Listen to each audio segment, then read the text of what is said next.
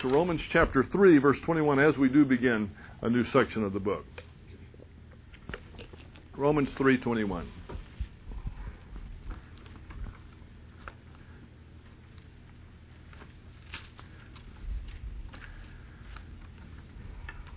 By and large, Romans 1:18 through 3:20 uh, could be considered bad news. In this passage of Scripture, Paul has maintained that all stand condemned. All stand condemned, and I might add equally condemned. And this is a condemnation before God. There are no exceptions. Paul has made that crystal clear in chapter 1, verse 18, all the way through 320. We spent a couple, two, three months on that. But Paul doesn't leave us with bad news. In fact, a gospel presentation that does nothing but demonstrate the guilt of the individual, which would be bad news, without then revealing the tremendous truth that God's righteousness can be had as a gift through faith alone in Christ alone, is an act of cruelty. If you just get someone lost and never tell them how to become saved, that is an act of cruelty, and Paul doesn't do it. He begins off he begins with bad news, but he moves on to very good news. It is valid to explain to people the fact that they have a need. But don't leave them there.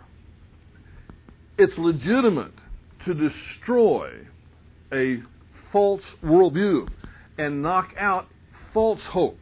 That's legitimate. But if that's all you do, you have not demonstrated the kindness of Jesus Christ to that person. Before one can truly appreciate the grace of God, our lostness must be fully understood. And I know we've spent a lot of time on our lostness. We've, we've spent a lot of time on lostness as people who are not lost anymore. And you might wonder why we do that. It's not to tear us down. I, I don't like it when believers overemphasize their own worthlessness. Because you know what? You're not worthless. As a believer in Jesus Christ, you are not worthless. You were lost. You were dead, dead before you came to Christ. You were uh, in a position where you could do nothing to earn your salvation before God. But even as an unbeliever, you had certain value before God because you were created in the image of God. But as a believer in Jesus Christ, you are now his child. So, technically speaking, while we ought not to be uh, proud and boastful and arrogant, you do have value. You have the value of a child.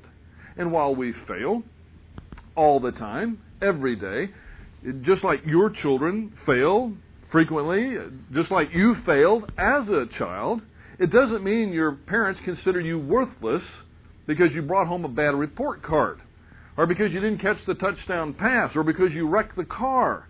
No, you still have value. So you need to be very careful with not misunderstanding what Paul has done in 118 through 320. He's not saying, believers, you worthless piece of vermin. No. Now we may feel that way sometimes because we act that way and we've gone back to the old to the old life, and Paul will talk about that a little bit later in the epistle. But you as a believer in Jesus Christ are not worthless. You were lost, however, and Paul makes that crystal clear. We must realize that in our natural state, we are completely helpless and there's nothing we can do to gain favor for, from God if we think for just a minute that we're, as an unbeliever, or when we were unbelievers, that we're just a little bit better than the next person, that we didn't need salvation quite as much as the next person needed. If we think that for just a minute, and listen, most of us have thought that at one time or another. We can bring up names, it's probably not necessary. But you can, you can plug in the worst person you can think of. Plug in your own name. I wouldn't want to distract you by plugging in one, the one I can think of and mine's a female. Uh, but the worst person that I can possibly think of, you know what? I need a Savior, I need Ed, a Savior, as much as she does right now. I was just as lost as she is right now. You know, you plug your own person in. Now, if you can't do that, if you, if you can't bring yourself to accept that, that before you came to Christ, you were just as lost as Osama bin Laden or Saddam Hussein or whoever you want to plug in there, then you don't really fully appreciate the grace of God. Sometimes we talk about Paul being the apostle of grace. You know, John the apostle of love, and Paul the apostle of grace. I'm not sure that that distinction should be made. But Paul pounds home grace. And one of the things that I hope that we learned over the past several months was the state that we came from. And there's a reason for that. Believer in Jesus Christ, there's a reason for understanding where we came from. And that is to have a fuller appreciation of the grace of God.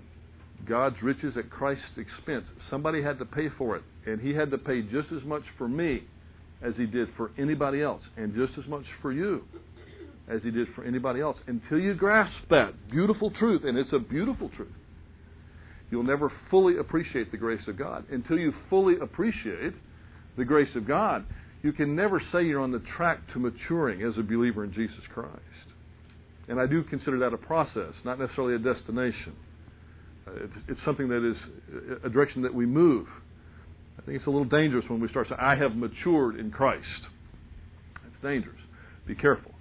We can all continue our process toward uh, maturity and glorifying God.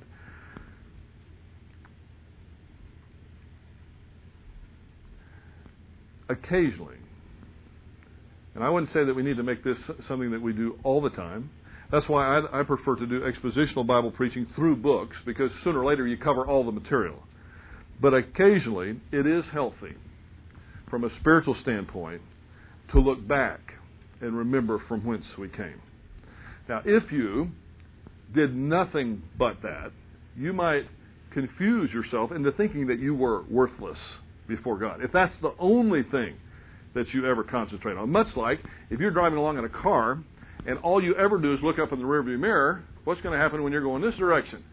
Uh, sooner or later, you're going to run right in the back of somebody because you have no vision to go forward. Now, you'll know a lot about what's going on in the past, and an occasional look doesn't hurt, just so you don't repeat the same mistakes. Uh, just so you know if somebody coming up fast on you that, that maybe you should be paying attention to. But on the whole, a glance in the rearview mirror is fine, but then your focus needs to be on what lies ahead. That's why Paul says, forgetting what lays behind, I look forward. I'm looking ahead to what's going on in the future because you can't do a darn thing about what happened in the past. I don't care how bad it was or how heinous it was or how much it embarrassed you or how much it shocked you. You can't do anything about it. Get right with God, confess it, bring it to Him, acknowledge your guilt before God, and then get going again. And make sure you don't do that again. That's the repentance part. But occasionally it's healthy to do that. And, and periodically we should look back and remember where we came from.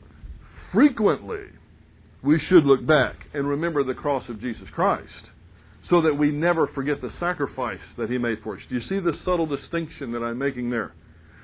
Periodically, we should look back and remember from whence we came. That's a self focused thing. But frequently, we should look back and remember what was done for us.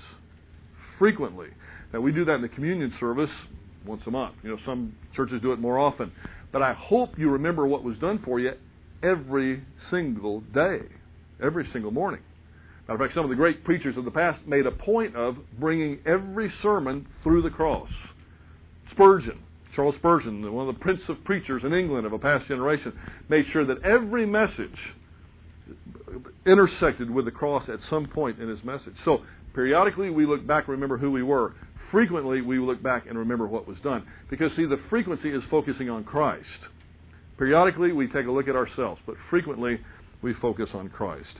Now, in the passage that we're beginning today, read along with me. Paul says in verse 21 But now, apart from the law, the righteousness of God has been manifested, being witnessed by the law and the prophets, even the righteousness of God through faith in Jesus Christ for all those who believe, for there is no distinction. For all have sinned and fall short of the glory of God. In verse 24, being justified as a gift by his grace through the redemption which is in Christ Jesus, whom God displayed publicly as a propitiation in his blood through faith. This was to demonstrate his righteousness, because in the forbearance of God he passed over the sins previously committed. For the demonstration, I say, of his righteousness at the present time, that he might be just and the justifier of the one who has faith in Jesus Christ. This passage chapter 3, verses 21 through 26 of Romans, which Martin Luther called the chief point, the very central place of the epistle and of the whole Bible, falls very neatly into four parts. And we'll, we'll break our study down into these four parts. First, what we'll study tonight, Paul reiterates the revelation of God's righteousness and relates it to the Old Testament. That's a, he goes back and re- references back in chapter 1, verse 17. Second, what we'll take a look at next week, all human beings, all human beings, equal in their sin, have equal access to God's righteousness through faith. And that's verses 22 and 23.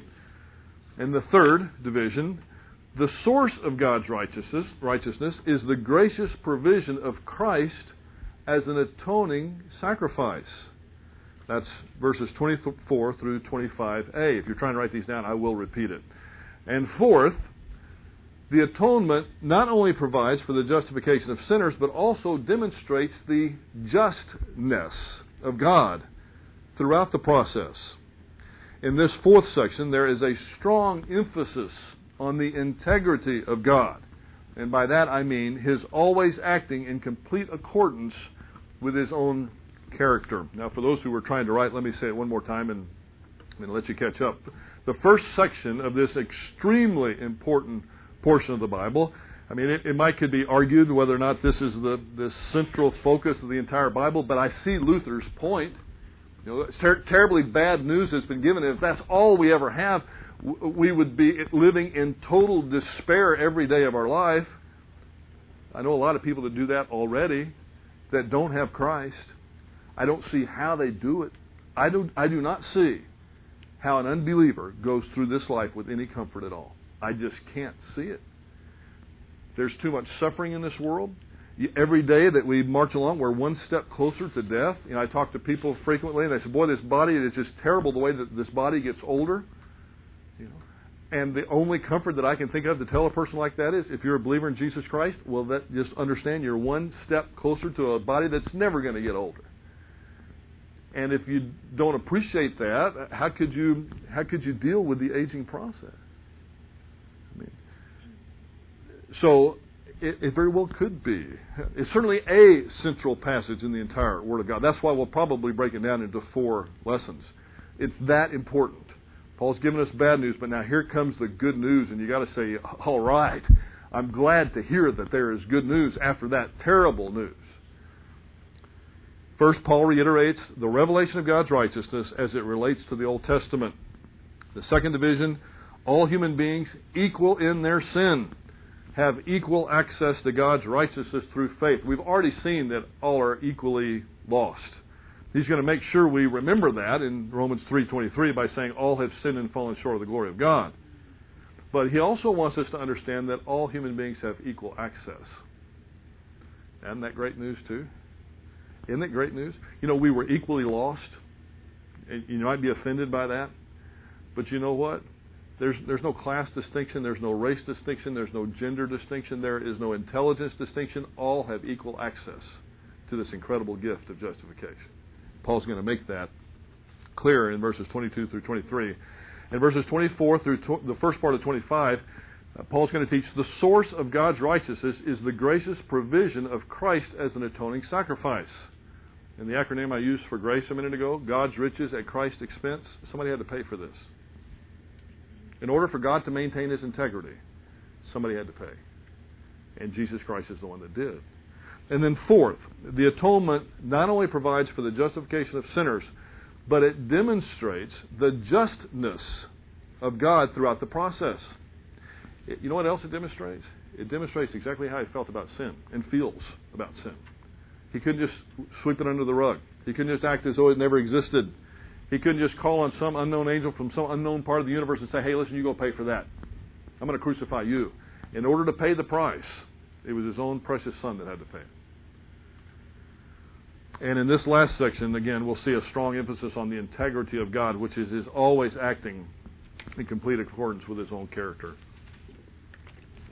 Now, the time that we have left, we do have time to take a look at verse 21. Again, Paul says, But now, Apart from the law, the righteousness of God has been manifested, being witnessed by the law and by the prophets. Paul says, but now. And this marks a great transition from man's guilty status to the possibility of a right standing before God. In effect, he says, it is true there is no way man may be justified by doing good works, but now he may be justified by faith. I hope you agree this is a magnificent piece of good news. In fact, this is the passage that caused the great Bible expositor of a past of the past generation, Martyn Lloyd-Jones, to remark, there are no more wonderful words in the whole of Scripture than these two words. But now. You see why he would say that? You have this incredibly bad news. But now. Now comes the good news. This, this is a great, great passage. And if the last portion depressed you a little bit, and that's not what it was meant to do, it was meant to remind us of from whence we came. But if that did, this ought to make you sky high to realize what God has done for us. Now, uh, just a one note or one gentle reminder about the idea of justification because it's a major issue not only in this section but in, t- in the entire book of Romans. To be justified before God is more than having your sins forgiven. It includes the forgiveness of sins, but it is more. Justification is not merely subtraction, not merely subtraction of sins. It is addition. It is the subtraction of sin and the addition of righteousness, God's righteousness. And that's something that we need to unpack. One of the central phrases in, in not only in the, this verse that we study tonight and in this section that we study over the next three or four weeks, but again in the entire book, is the phrase, the righteousness of God. The Bible actually reveals five categories of righteousness. First, self righteousness. For example, that's uh, explained in Romans 10 1 through 3, and Philippians 3, chapter 9. I think most of you are familiar with self righteousness. The second is God's actual attribute of righteousness. Paul talks about, I mean, the psalmist talks about that in Psalm 7, verse 9. That is an attribute of God, righteousness. Third, the way that this uh, phrase is used, the quality of life of a believer walking by the Spirit, being a doer and not just a hearer of the Word. That was something we studied back in James. The quality of life of a believer walking by the Spirit, being a doer and not just a hearer of the Word. That's called righteous behavior. Fourth, the fruit or righteous production of a believer walking by the Spirit John talks about that in uh, Revelation 19:8 and Paul in Romans 8:4. But finally, the the type of righteousness that Paul speaks about here is the fifth and final category of righteousness revealed in the Bible, and that's imputed righteousness. And so this is the category that Paul has in mind primarily from verses 21 to 24 and most of the time in this letter.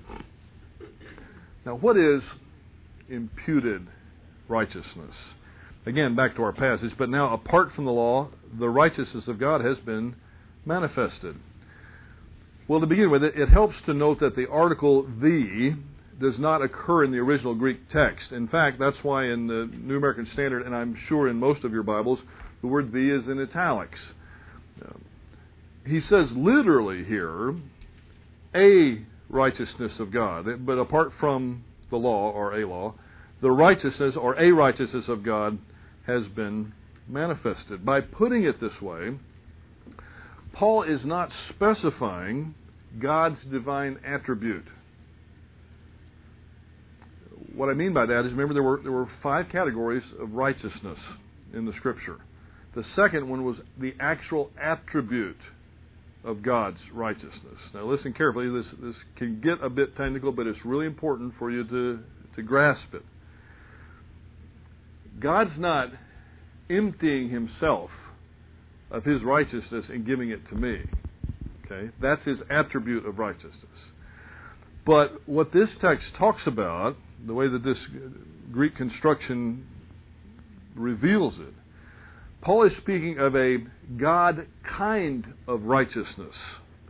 A righteousness that's fully compatible with God's character. So it will be identical to his righteousness, but it's not the righteousness of God. He's not emptying himself of his own righteousness and giving it to you. He's giving you a righteousness that would be compatible with his own. You see, it's, it's a subtle distinction, but it's one that ought to be made. You have a righteousness now that's been imputed to you, given to you, if you will, that is identical with the righteousness that God possesses. So now He can have fellowship with you. Human beings, being the way we are, we, we have a wide variety of people we have fellowship with. Some people we might not to. Remember, evil companions corrupt good morals. But other people, it's good for us to fellowship with. The way God is, you're not going to get to live with Him forever until unless you possess the same type of righteousness that he does. Since we can never earn that on our own, that's part of Paul's point here. It had to be given to us. Now, theologically, we call that an imputation, uh, and uh, that imputation is is of a God-like righteousness compatible with God's character. As the wrath of God dominated Paul's discussion of the bad news in 118 through 320, so the righteousness of God dominates his discussion of the solution. The imputation of the righteousness of God, or a God like righteousness, if you prefer, but I probably won't say that every time. I just want you to understand God doesn't empty himself of his own righteousness to give it to you. He gives you a righteousness that is like his, that's consistent with his, that's compatible with his. The imputation of the righteousness of God to the believer at the moment of faith is God's justifying activity. That's how Paul's using this term justification. It's not the way that we use it sometimes. You know, we may do something that's it's not uh, really up to par, and when somebody challenges us about it, then we give a whole bunch of excuses. And, and what do we say? That person's trying to justify themselves. That's not the meaning of the word here. When you see the word from here on out, justification, or we're justified by faith, it means that we get this righteousness that God can have fellowship with, temporally and eternally, by means of faith. Now, what about this? Well, there's two phrases now that we need to discuss. The first and the last. Apart from the law, the righteousness of God has been manifested, being witnessed by the law and the prophets. So we need now to look at the beginning phrase and the last phrase that the righteousness of God is spoken of in the Old Testament is not open for debate. You know, it's kind of like this debate that goes on sometimes that you have uh, uh, law was given through Moses, but grace came through Jesus Christ. That's an improper understanding of that passage. And, and sometimes people say that that means that there was no grace in the Old Testament, and then there was no law in the New Testament. Well, that's uh, we'll have to study that sometime, but that's not what that passage indicates. Um, the Old Testament does speak of the righteousness of God. This is made clear even in our own passage. And I, actually, I'm going to take the second of the two phrases first because the person would say, apart from the law, and the last part says, it looks like the law is very much involved. The law and the prophets are very much involved. So let's take the last part first. I think that's the easier of the two parts, and then it'll be uh, we'll be more comfortable with what we see in the beginning. But the last phrase says, being witnessed by the law and the prophets. So if we eliminate the first phrase for just a minute, the righteousness of God has been manifested, being witnessed by the law and the prophets. Of course, there's the righteousness of God revealed in the Old Testament. It's not a brand new idea. Of course, it has been revealed. The Old Testament as a whole anticipates and predicts the gift of justification by grace through the redemption of Jesus Christ, or if you prefer, by the redemption of the coming Messiah or even more specific, by the redemption of the servant of the Lord, the coming servant of the Lord. So of course, it's there. So, although the Messiah had not yet come and the propitiation for sins had not yet been accomplished, the Old Testament looked forward to that day. That makes sense? So, it had been revealed, it had been witnessed by the law and the prophets. The Old Testament period, uh, men and women were saved in the same way that we are today. by grace through faith. Abraham's the great Old Testament example of that, and that's something that Paul will use as an illustration in Romans chapter 4. And it's very important that we, as a group, that we understand that. I don't want somebody making a mistake that is made sometimes. In fact, sometimes we in the dispensational camp have been misunderstood into in that they think that we teach that there's two methods of salvation, one for the Old Testament, one for the New Testament. You know, sometimes people think that we believe that salvation is by grace through faith in the church age, but salvation was by keeping the law in the Old Testament period. And perhaps the way some of the early dispensationalists wrote that their writings might be uh, considered to have said that. But that's not at all the case. Uh, I don't know of any modern dispensationalists that would say that. Everybody recognizes that whether Old Testament or New, we're saved by grace through faith. Abraham was saved by grace through faith in Yahweh. He trusted God. He trusted Elohim in order to provide him justification. And the result of his faith was justification. So just, just so we make sure that we understand as we go forth with this, salvation is by grace through faith regardless of the dispensation. So this is where the one last item in this verse needs to be dealt with, and that's the, the phrase, apart from the law. Paul says, apart from the law, the righteousness of God has been manifested, being witnessed by the law and the prophets. This Greek preposition choris means without, not with, in relationship, no relationship to, apart from, or independent of. So if, if you prefer, we could say, independent of the law, the righteousness of God has been revealed. You see where some confusion might come up? Because here he says, independent of the law, the righteousness of God has been revealed. And at the end of the sentence, he says, it's been witnessed by the law and the prophets. So what's he talking about here? Paul's use of the term law in the first part of the verse refers, in my view, back to verse 20, where he speaks of works of the law. He says, Because by the works of the law no flesh shall be justified in his sight. I believe that's he's continuing the idea of that in verse 21, although he's changed major sections of the epistle. And remember those incredible words, but now. What Paul is saying, the, the idea, if I was to summarize it, is this independent of an individual performing works of the law, God's redeeming work in justification has now come into focus. This is the same work that was anticipated and predicted in the Old Testament.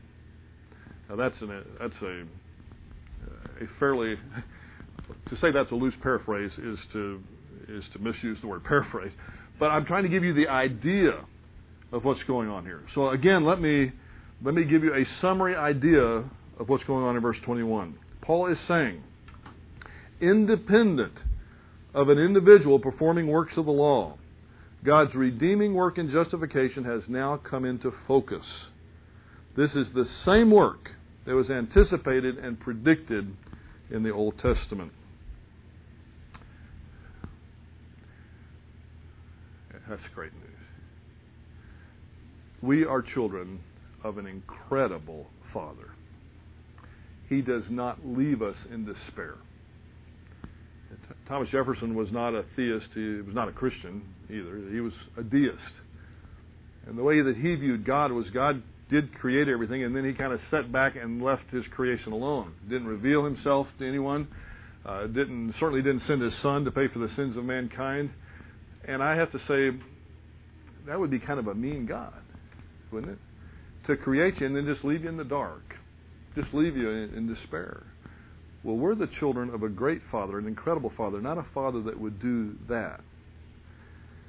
He provided hope for a hopeless situation. He's provided the anchor for our souls, which is this hope we have in Jesus Christ. And I guess to sum it up, I would use the words of Gilbert Behnken, who said it well. Other men see only a hopeless end. But the Christian rejoices in an endless hope. Well, more on this next time. Heavenly Father, what a great and awesome privilege we do consider to be called your children and to be recipients of this righteousness. We thank you that you have given us this hope. And so that as we pass through this life and as we take one step after another and one day after another, we don't have to despair of getting older. We don't have to despair of illness. We don't have to despair of those who are friends and family that that uh, that go to be with you before we do. We thank you that we can live because we have this hope, this endless hope. And now, Father, as we go our way, I pray you'd put a protective hedge around each and every person here. Comfort the souls of every life represented here, for I know that there are many things going on in every life. And Father, I pray that you would dismiss us then with the great riches of thy grace and peace and mercy upon us, for we ask it in Jesus' name. Amen.